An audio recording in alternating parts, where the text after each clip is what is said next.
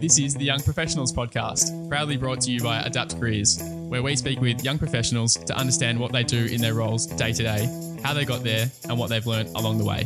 My name is Luke Marriott. And I am Nicholas Sargent, better known as Sarge, and we are your co-hosts. Sarge, what do our listeners need to do? To stay up to date and support what we're doing, please subscribe, like the episode, and leave a comment on any of our social channels. We can't wait to hear from you. Hi guys, Luke and Sarge here, and welcome back to another episode of the Young Professionals Podcast. Luke, who are we speaking with today? Sarge, today we're speaking with Laura Gollant, who is a senior consultant working at the PwC office in Melbourne in the corporate and global tax team. Laura began her professional career during year 12 as a participant in PwC's cadetship program. Laura then went on to complete a Bachelor of Commerce at the University of Melbourne, majoring in accounting and management whilst working for PwC 4 days a week. Laura spent the final year of her degree working for a local accounting firm before heading off to Los Angeles in the US to complete her final semester of university on exchange at the University of Southern California. Laura returned to PwC in Melbourne full-time in 2018. Since then, Laura has completed her Chartered Accountants qualification and a 6-month secondment to the World Bank Group, working as an operations analyst within the paying taxes indicator of the Doing Business function. Through her career to date, Laura has collaborated with over 65 countries across 6 continents. Laura, it is good to have such a worldly person on today. Thanks for coming on. Thanks, guys. Happy to be here. Well, let's jump straight into it. If you've listened to a few of the episodes, which by the sounds of it you have, which is great, you'll know that we like to get into what guests are doing in their day-to-day roles to start off with. So why don't you take us through what a senior consultant in the tax team at PwC is doing day-to-day? Sure, no problem.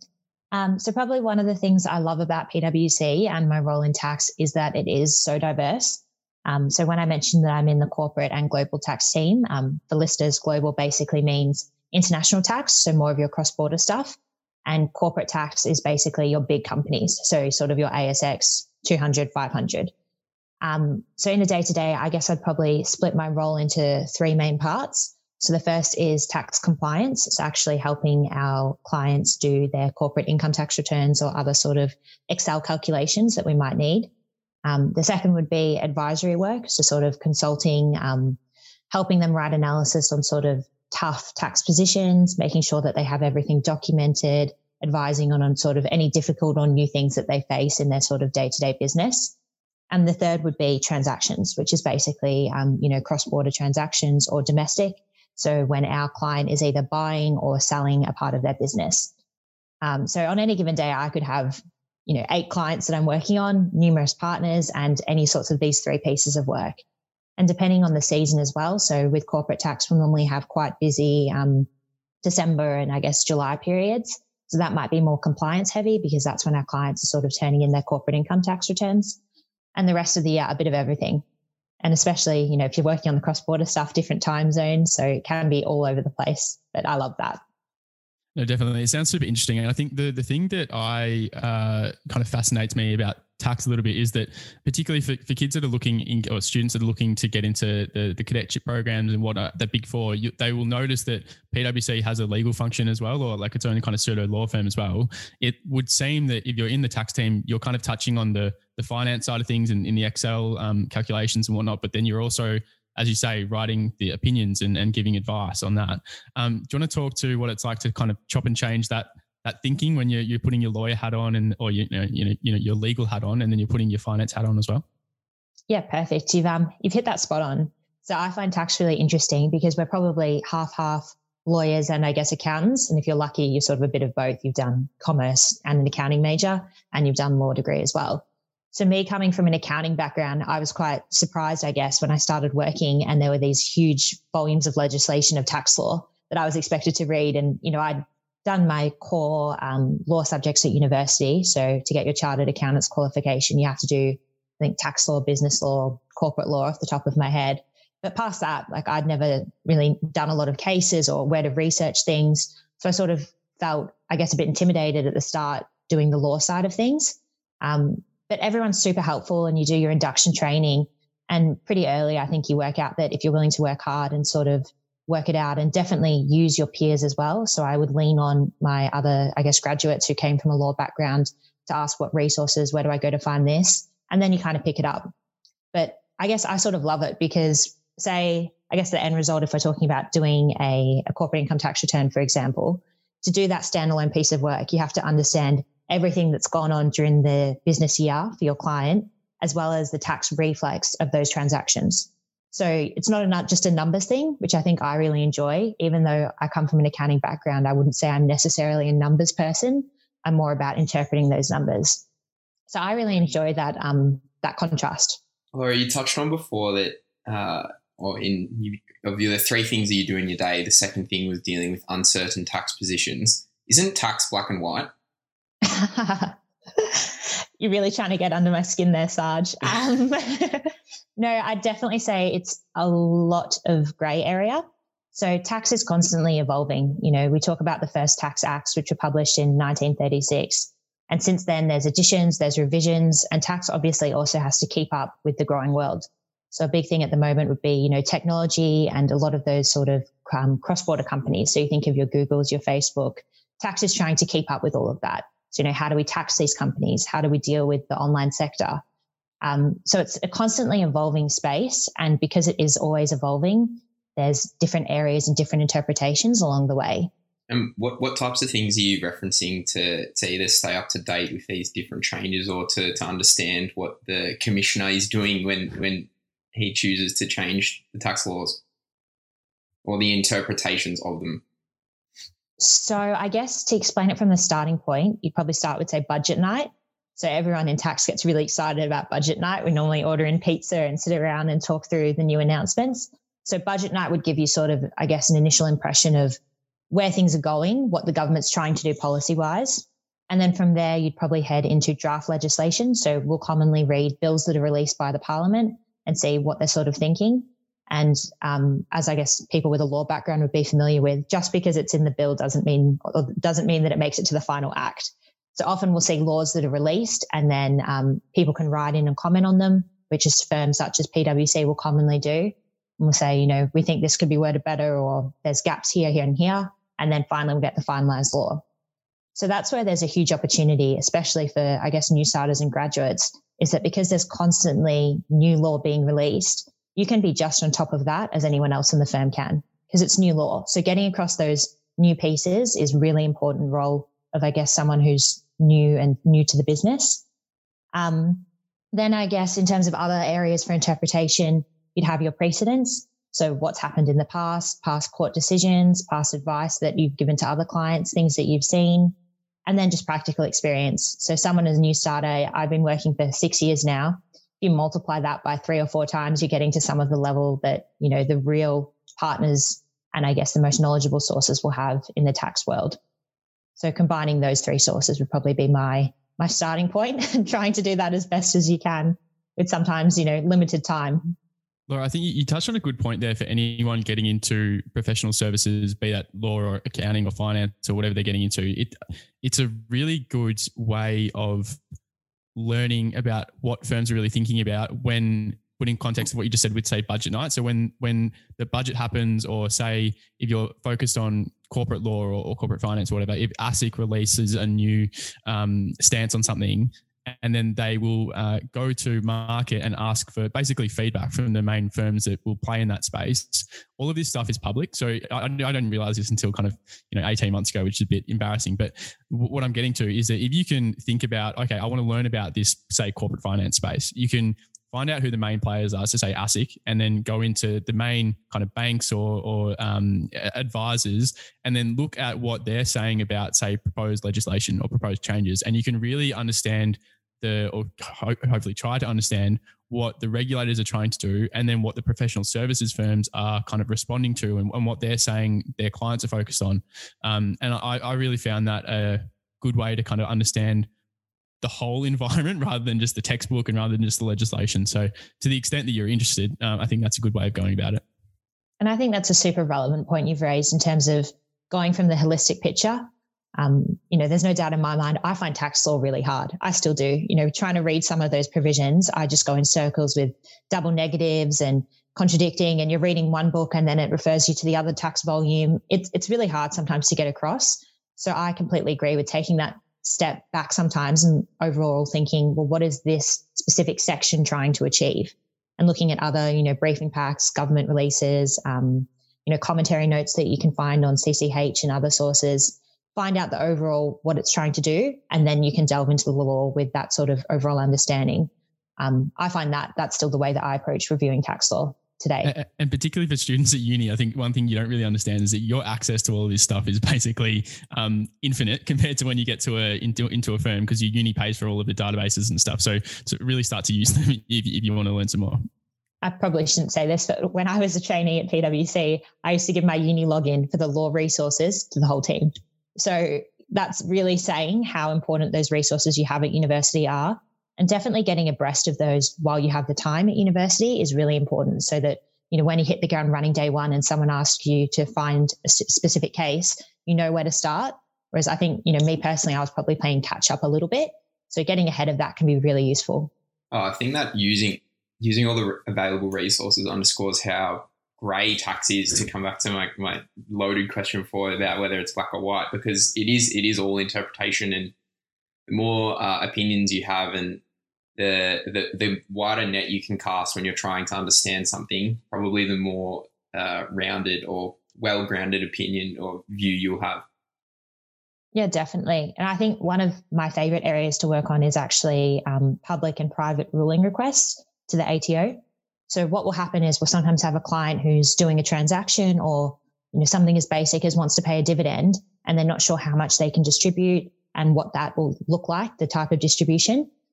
They can then come to us and ask, well, we want to make sure that we're correct on this before we obviously go and pay all our shareholders. Can you please write a ruling request to the ATO to get sign off on our tax position? And that's something that I've, loved working on. And I'll actually be sitting there in the office writing these ruling requests to the ATO on behalf of an ASX, top 50 client. And that's just really interesting because it brings together, I guess, commercial, practical experience and, really technical arguments on what that right number should be. And to ultimately see that then distributed to shareholders, I really enjoy that sort of practical experience where I'm then seeing, your mum and dad shareholders receiving a dividend that I felt a part of in some small way.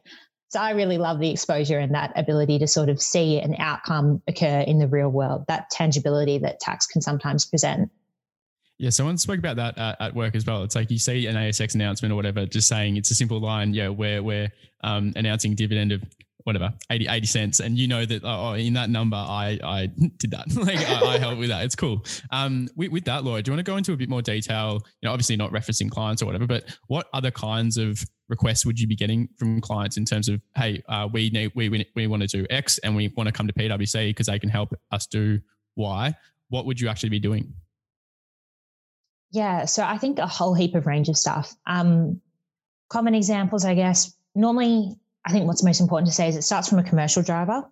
So there's a real need in the business for a result to occur. So say, for example, we've got a loan expiring soon. We want to refinance this loan. And I guess when you initially hear that, you're probably thinking, well, you just go to the bank. Like, what's that got to do with tax? But the way that you can make things up and I guess predetermine the tax reflex is really important.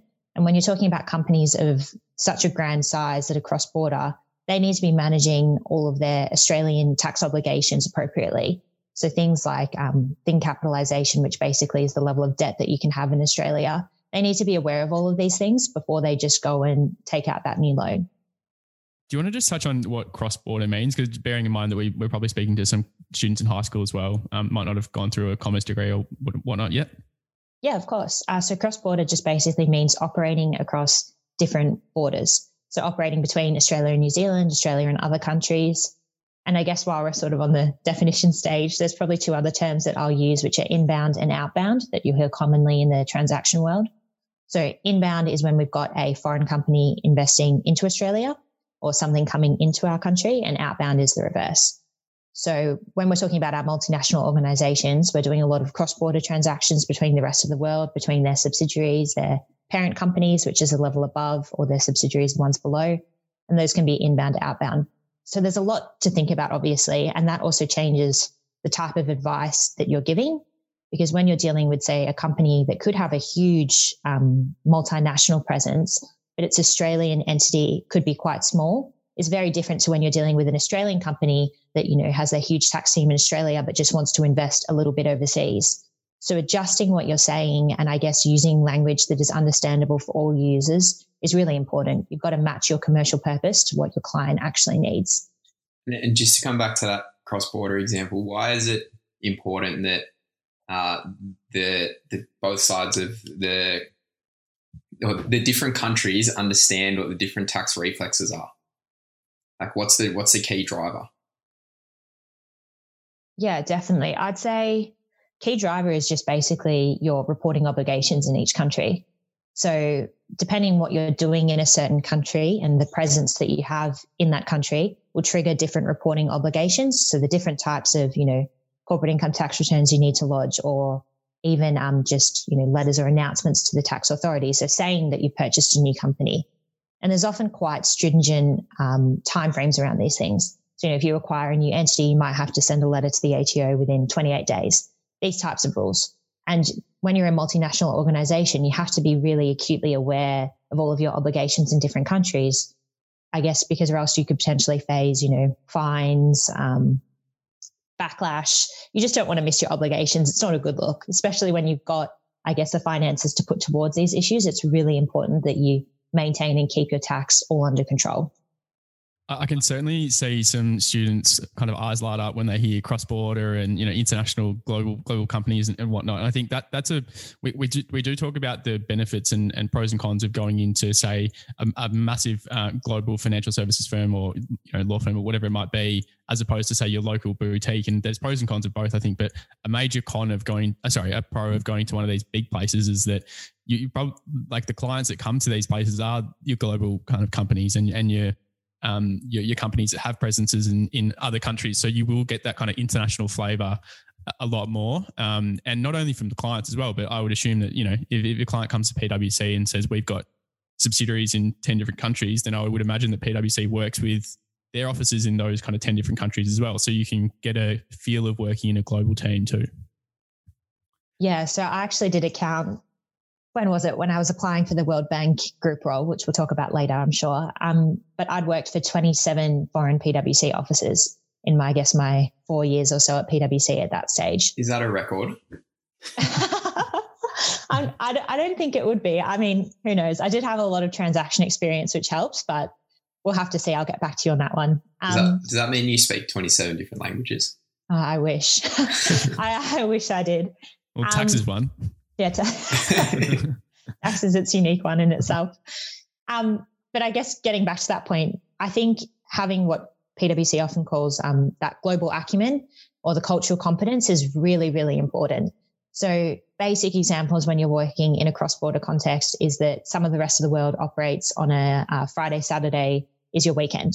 So, countries in the Middle East, Friday, Saturday is their weekend. So when you're thinking through your week and you want to send them an email, I've gotten caught out a few times where I'll flick something across on a Friday and, the person on the other side actually replies and said, this is our weekend, we'll get back to you on Sunday. Or, public holidays, like little things just to be aware of that really matter when you're shooting emails across to the whole rest of the world that sometimes you don't tune your mind to. Examples like Thanksgiving in America, if you're trying to get something done on that weekend, it's probably not going to come very easily. So I guess a starting tip, if you're ever working in these sort of contexts, is making sure you just have a little Google. So if you're about to shoot an email to the Middle East, check, is it a working day there? Is it a public holiday? Is it Chinese New Year? Are there things that I should be aware about that will change how the tone of my email is? And, throwing in something nice like Happy Chinese New Year never does any harm. Might have to send this podcast around to some people that I was working on a deal yesterday. They weren't quite aware of the grand final public holiday in Victoria yesterday. Exactly. And when you're on the receiving end, you do really appreciate it, and it helps build those personal relationships when people do take notice. Yeah, no, for sure. Laura, let's bounce back to your, I guess, education career. And you did your Bachelor of Commerce at Uni Melbourne. Do you want to walk us through your decision making to get into that course, one? And then two, I want to understand or hear about your experience in terms of picking like your major and where you thought that you would be going afterwards, because I understand that, to do things like get your chartered accountancy, you need to have done certain subjects at uni, for example, and that's not often spoken about when you're coming out of year 12. Do you want to kind of talk to that process as well? Yeah, definitely. Lots to unpack there. I guess I'll start with the decision of where to study. So I was successful in receiving or getting into the PwC cadetship program in year 12, which meant at the time, I'm not sure if it's changed, but you had to study at RMIT, Melbourne or Monash. When I was making the decision, I thought, well, Melbourne's in the city, work's going to be in the city. It sort of makes sense to be in the same place in case I need to duck to classes after work or can't get my timetable right. That's probably going to be really flexible. And that for me then meant that to get clearly into Melbourne Commerce, you needed an 8 hour of 95. This is probably a little one for your 12 listeners, but I was really into visualization at that point in time. I thought 95 would be a pretty big ask. So I actually wrote 95 down on Post-it notes, cut out pieces of cardboard, everything, and stuck them all over my room and to my parents' dismay, a little bit around the house as well, because I thought that if I constantly looked at that number, then I'd strive towards and land on it somehow. So a little bit of a quirk, but that's something I did. Got the score that I needed, got into Melbourne, and I thought, well, that will work great for work. For me, it was actually pretty hard geographically. So at the time I was living down in Bayside with my parents, and for me to get to the University of Melbourne was an hour 15. So that was quite a bit of travel, especially when I had friends going to Monash, Clayton down this way, which is, you know, half an hour in the car in their tracksuit pants, and I was on the train. So I guess at the start that was a little bit of a challenge, but I was really, really glad with my decision. And I guess turning to your second question, when I thought, what am I going to study? I had to study accounting for the cadetship program. So that was my starting point. And then I remember looking at all the different subjects they had, and they had, you know, everything under the sun at Melbourne. I think there's still an African drumming course you can do and wine tasting and all these great things. And I thought, oh, that's going to be fantastic. I'm going to do so many exciting, cool, fun subjects. And then I found this page that Uni Melbourne had, which said, if you want to be a chartered accountant, you have to do these subjects. And quite literally, it filled up my whole timetable.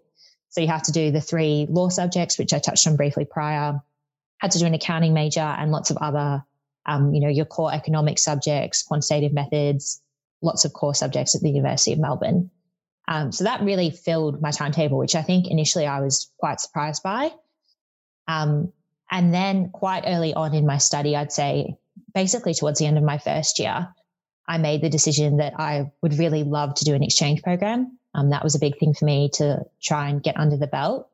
And once I decided that, it's a lot easier to do exchange when you're doing your bread subjects, or I guess for people who don't know what that is, your non-core major subjects. So to finish my majors before I went overseas.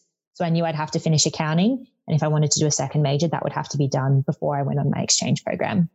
And that's not a hard and fast rule, but it's a lot easier to get your credit for your majors in Australia and sometimes to get them recognised overseas. Laura, what came first, your interest in studying commerce and accounting at Melbourne or doing a cadet program?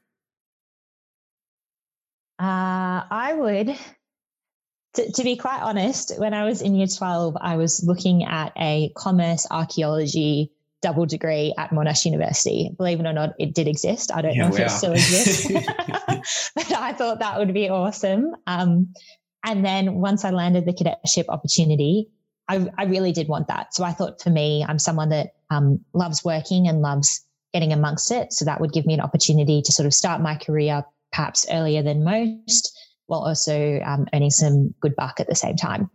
So I'd probably say they basically went hand in hand. And then once I got the cadetship opportunity, it made sense just to do a single degree because of the fact that I'd have to do part-time study at some points in time.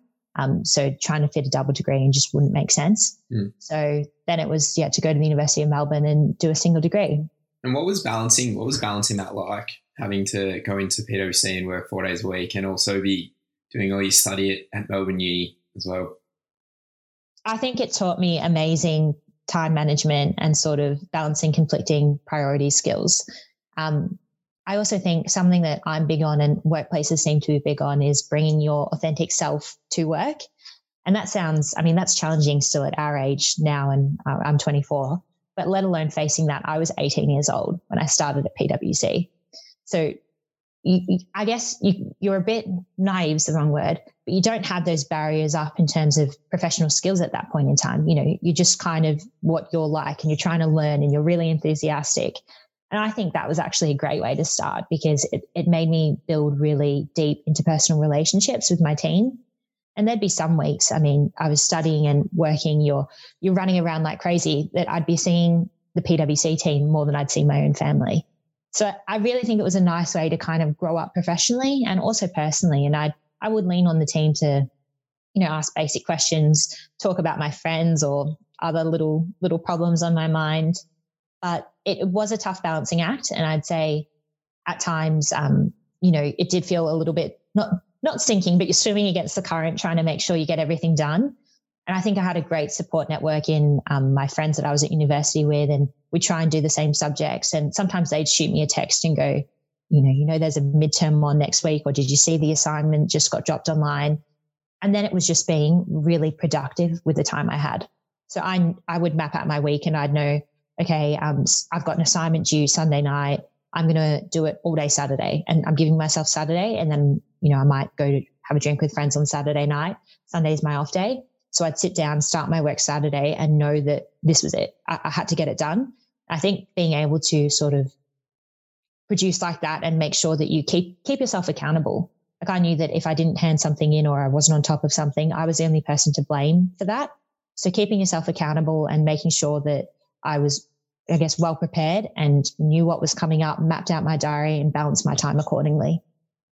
Laura, you touched on the fact that having all of these things going on at such a young age is awesome for your professional development. And obviously you're working in a professional environment there. So that kind of goes hand in hand. Do you want to talk a bit about what students can be doing to, I guess, work on those professional skills in a kind of non-professional environment? And by that, I mean, what kind of part-time jobs are kind of good for molding those skills? And I would imagine the answer is kind of all of them, but do you want to talk to your perspective on that? Yeah. So this is something I'm really big about, and that's going and getting work experience. And that doesn't mean in a professional context always. Of course, that's nice, but you know, there's not a guarantee in your first year of uni you're going to be able to go out and get internships in professional service firms. So for me, all throughout school and in my first year of university, before I started at PwC, I worked in hospitality. And that did amazing things for my confidence, my ability to deal with, I guess, people, make small talk, and also deal with, I guess, stressful environments. You know, when you're waitressing and you've got 1,000 things going on, and then a customer's complaining about something. But those really helped me build, I guess, my confidence and how to manage people.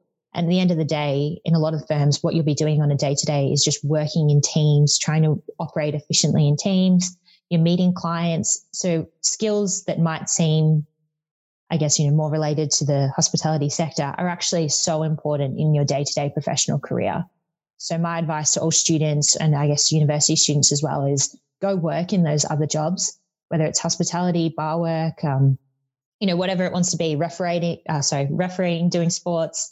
Make sure that you get out there and get just any experience under your belt, because it'll put you in such a better stead. And employers often look really well onto it as well. So when you go into your first job interviews, they want to know what you've been doing, and having that sort of work experience is really helpful. It doesn't have to be in a professional context.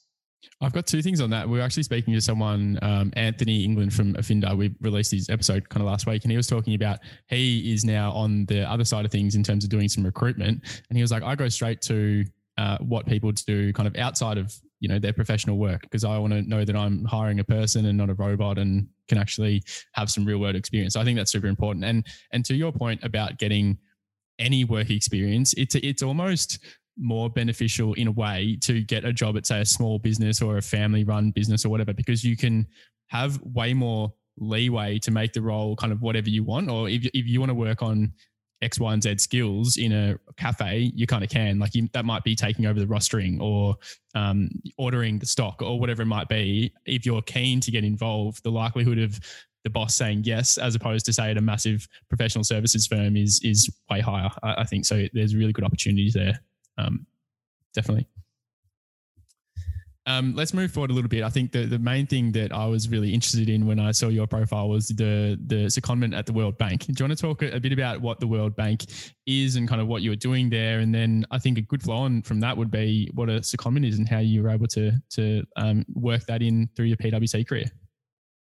Sure. So the World Bank is a multinational organization that's based in DC, Washington, DC. It was set up post-World War II to basically deal with refinancing and rebuilding Europe. Today, it's involved in a whole heap of different projects across the world, sort of financing that's given to different types of economies. It also does a lot of research, which is what I was involved in. So The Doing Business is a publication that people can find online, and it's also an index. And what it does is ranks 190 economies across the world in terms of their ease of doing business. So the ease of doing business is made up of 12 different sub-indicators that basically follows the life cycle of a business. So from starting a business, getting electricity, registering property, to eventually paying taxes and finally resolving insolvency. So the Doing Business Index basically works by working with local contributors across the world. And then it has analysts, which is what I was doing, who reaches out and basically independently scores how easy it is to do business and do the different sub-indicators in each of the countries. And then that index comes together and is published annually. What were the key factors that you were focusing on in terms of assessing how easy it is for a country to do business or a business to do business in a country? Yeah, sure. So I'll talk to taxes specifically, given that's what I was involved with. But we basically have four subcomponents in taxes. The first is your total tax and contribution rate, which is basically what's that tax percentage of profits that the company would have to pay. The second is the time to comply with taxes. So how long does it take the standardized company to actually lodge and meet all of their obligations? The third is the number of payments. And we have some rules. So if there's online systems in use, you'll only record one payment. So how many different payments does that company have to make? And the fourth is post-filing. So how, easy and can you obtain a GST cash refund or a corporate income tax correction? So when you're hearing those things, it sounds like a lot of terms, but it's really just how easy is it for that company to comply with all of their obligations. And those different subcomponents are trying to pick up and test those different areas. But, thinking about it practically and logically, if it's taking you more time to comply, we have some economies where it's above 1,000 hours to comply with taxes. That's going to be perhaps quite a more difficult system to comply with compared to if it's less time, it's showing that the company can sort of meet its obligations easier. Well, it costs more money and it takes more time, which no one's really interested in. Yeah, exactly. So I might touch on, what my role specifically was in that team. And working as an analyst, I was responsible for my set of countries around the world. And every year the team would send out these standardized surveys asking with specific parameters around the case study company and asking, well, how long would it take to lodge your taxes? Are there any new taxes we need to be aware of?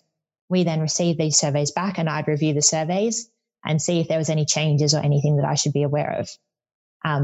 Sounds easier said than done, perhaps. So examples could be I'd be dealing with, say, a country in Europe or Africa, and they've released a new tax law. So there's lots of different changes I need to be aware of. And I was quite literally, sometimes using Google Translate and looking at their foreign law to try and understand the reflex for our data. And then we'd have, follow-up correspondence with contributors to, of course, make sure that we understood the law correctly and we were interpreting things correctly.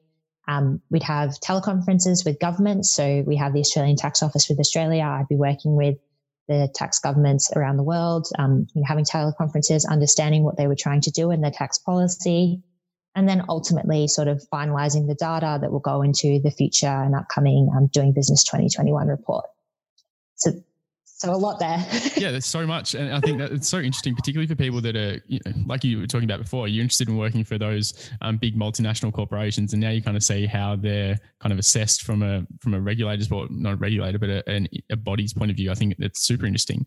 Do you want to talk a bit about the onboarding process and how it was being a secondee in the current climate? And obviously we're recording back end of 2020, middle of COVID. It was from your living room. Do you want to talk about what that was like coming into a new team and the challenges there? Yeah, sure. So when I initially got accepted into this opportunity, I was flying to Washington to complete the secondment, which was going to be 6 months. So this was all happening around March, and it was quite a long interview process. So I started applying back in December. December 2019. So multiple rounds of interviews, wait periods. As some context, this opportunity is offered to one senior consultant at PwC globally each year. So you can imagine there's quite a few people applying. When I eventually got it, I was organising my flights to fly over to DC. I'd moved back home, so I was living out in a share house, moved back home, was sorting out all my belongings, making sure I had my visa ready, doing all of that, and COVID struck. So I was meant to fly out the following week when COVID started looking quite serious, and it was decided best that I not come over. The team in the US had started working from home. Everyone was on lockdown. Wasn't really a time to be going anywhere. So starting what was meant to be a job, you know, in person, doing it from home, provides a whole heap of difficulties, especially when you consider that I was performing the role from a different time zone to everyone based in DC. But this experience that I'm about to talk about, even though it's, you know, what I went through, this is probably going to be quite similar to everyone who's starting their, you know, graduate programs and internships in the coming months in Australia also.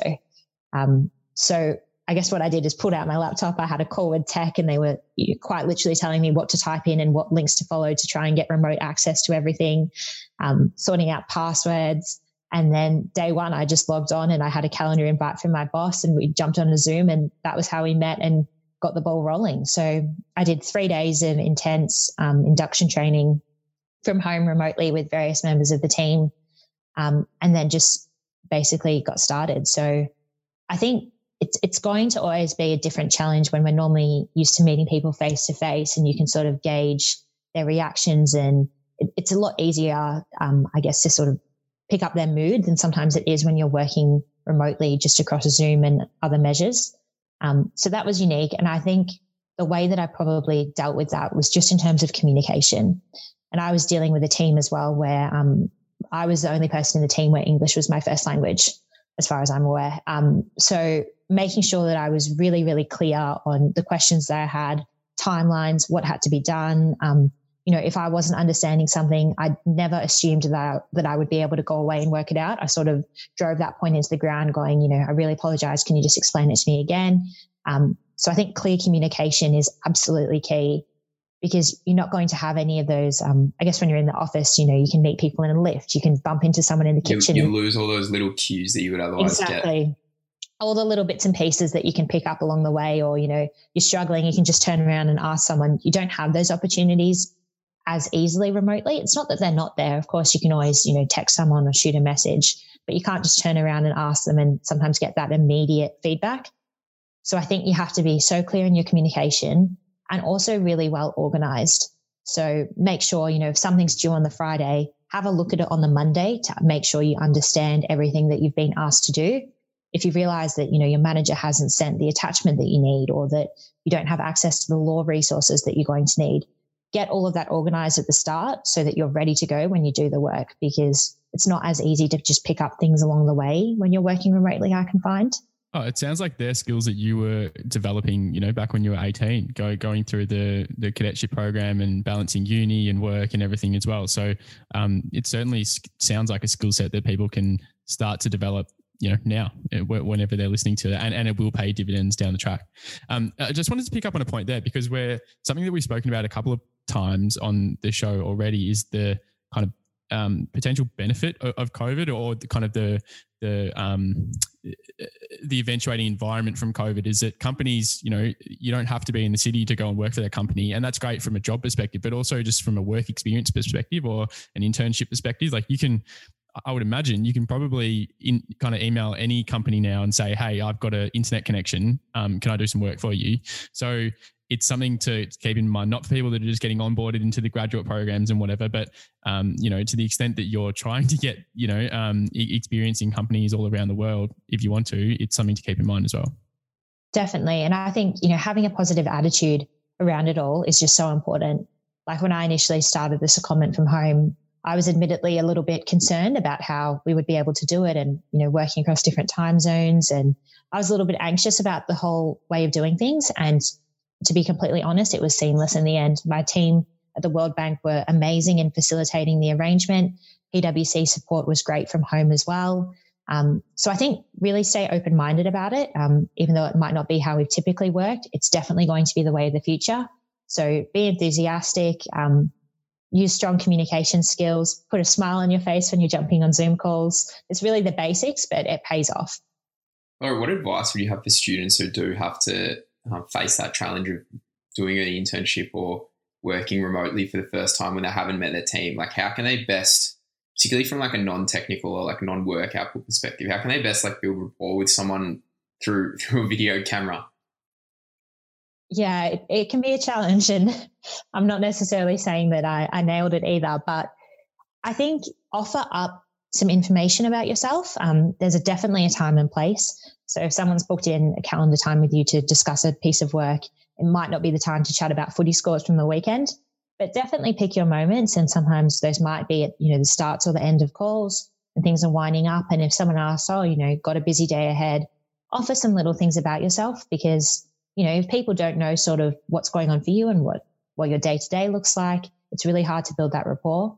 So little things, sliding in comments about your family, or, might go for a run, letting people know what your interests are really helps to build that rapport. And even if, the person you're talking with hasn't offered that information up, feel free to actually bring your authentic self to that conversation and put in a few things about your interests and what you like too, because it just starts getting that relationship going and gives something to build on. It encourages them to do it too. Like if you share with them, then they might go, oh, okay, well, Laura's sharing this with me, so now I feel more comfortable sharing this sort of thing with Laura. Yeah, definitely. And as I mentioned before, but definitely smiling as well, as little as it sounds, look interested, look engaged. The worst thing, and I know that Zoom calls can go for so long sometimes and you're tired or whatever it might be, but try to stay focused. And if that means, turning off your additional monitors or putting your phone upside down on the side or in another room, really try and look engaged in the conversation. Put your camera on as much as possible. I think working from home all the time now, the expectation that you have to sit there and be in a shirt just isn't necessarily there. It depends on your work environment.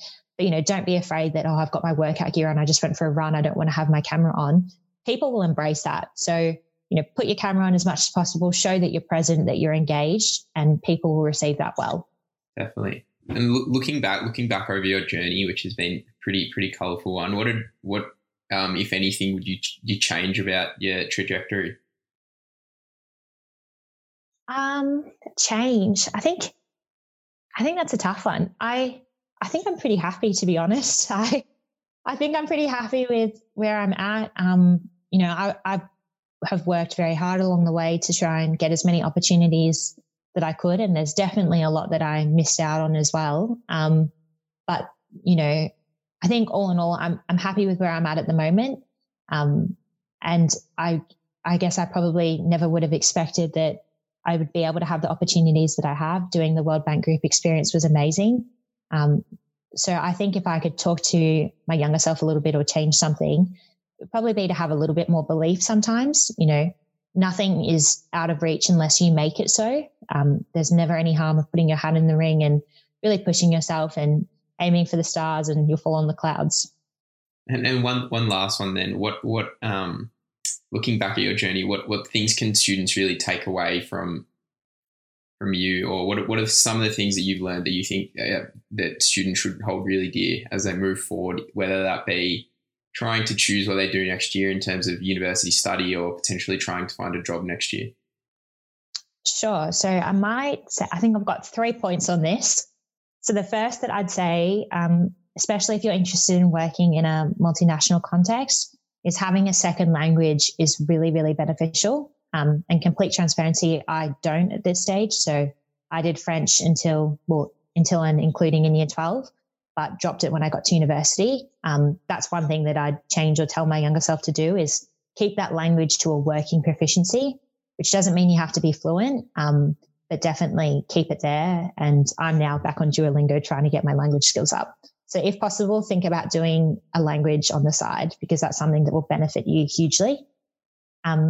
The second is be vocal.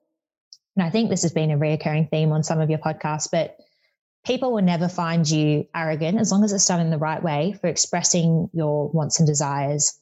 And others generally want to help you. People want to help, but the only way they can do that is if they know what you want to do and what you're interested in. So part of how the World Bank Group experience came about was that I'd been very vocal with my team at PwC in expressing that I wanted to work overseas at some point in time. Would love to do a secondment opportunity, or would love to go get that exposure in an overseas environment. So then when the partners at the firm saw this opportunity arise, in the back of their head, they thought, oh, that's something that Laura would be interested in. And for that, I'm eternally grateful. But if I hadn't have been so vocal in expressing, I guess, what I wanted and what I wanted to do, that opportunity might not have come about. So definitely tell as many people as you can, you know, what your interests are, what you're trying to achieve, and they'll definitely get on board with that and try and help you where possible. And I think the third thing that I would say is, you know, slow down, and you don't necessarily have to have anything figured out. I'm a big person. I always have 5-year plans, 3-year plans. My boss at PwC laughs because we'll sit down for our catch-ups and he goes, oh, you know, what's your new plan? How have you adjusted it? What's your 5-year goals? I'm all about that, but also be flexible. You know, if you're a year 12 student at the moment, I understand it's been a challenging year and the future's probably looking a little bit unclear at this stage. You don't have to have all the answers straight away, but definitely just get the ball rolling. So, you know, enroll in something for university. If you find that you're not liking it at the start, you can always change. You can swap your career preferences. You can work things out. You can listen to podcasts such as this and see what your interests are. So I think, you know, slow down. You can work things out as you go along the way, and things are always adaptable and flexible, and you are too. Awesome. I think that's awesome advice, Laura, and a great place to leave it. Thanks for coming on the show. Thanks for having me, guys. Been a pleasure. Thanks for listening to today's episode. If you have a profession you would like to know more about, a question you would like us to ask, or a story you would like to tell, please reach out to us on the social channels at either the Young Professionals Podcast, TYPPAU, or our personal profiles. We'd love to hear from you.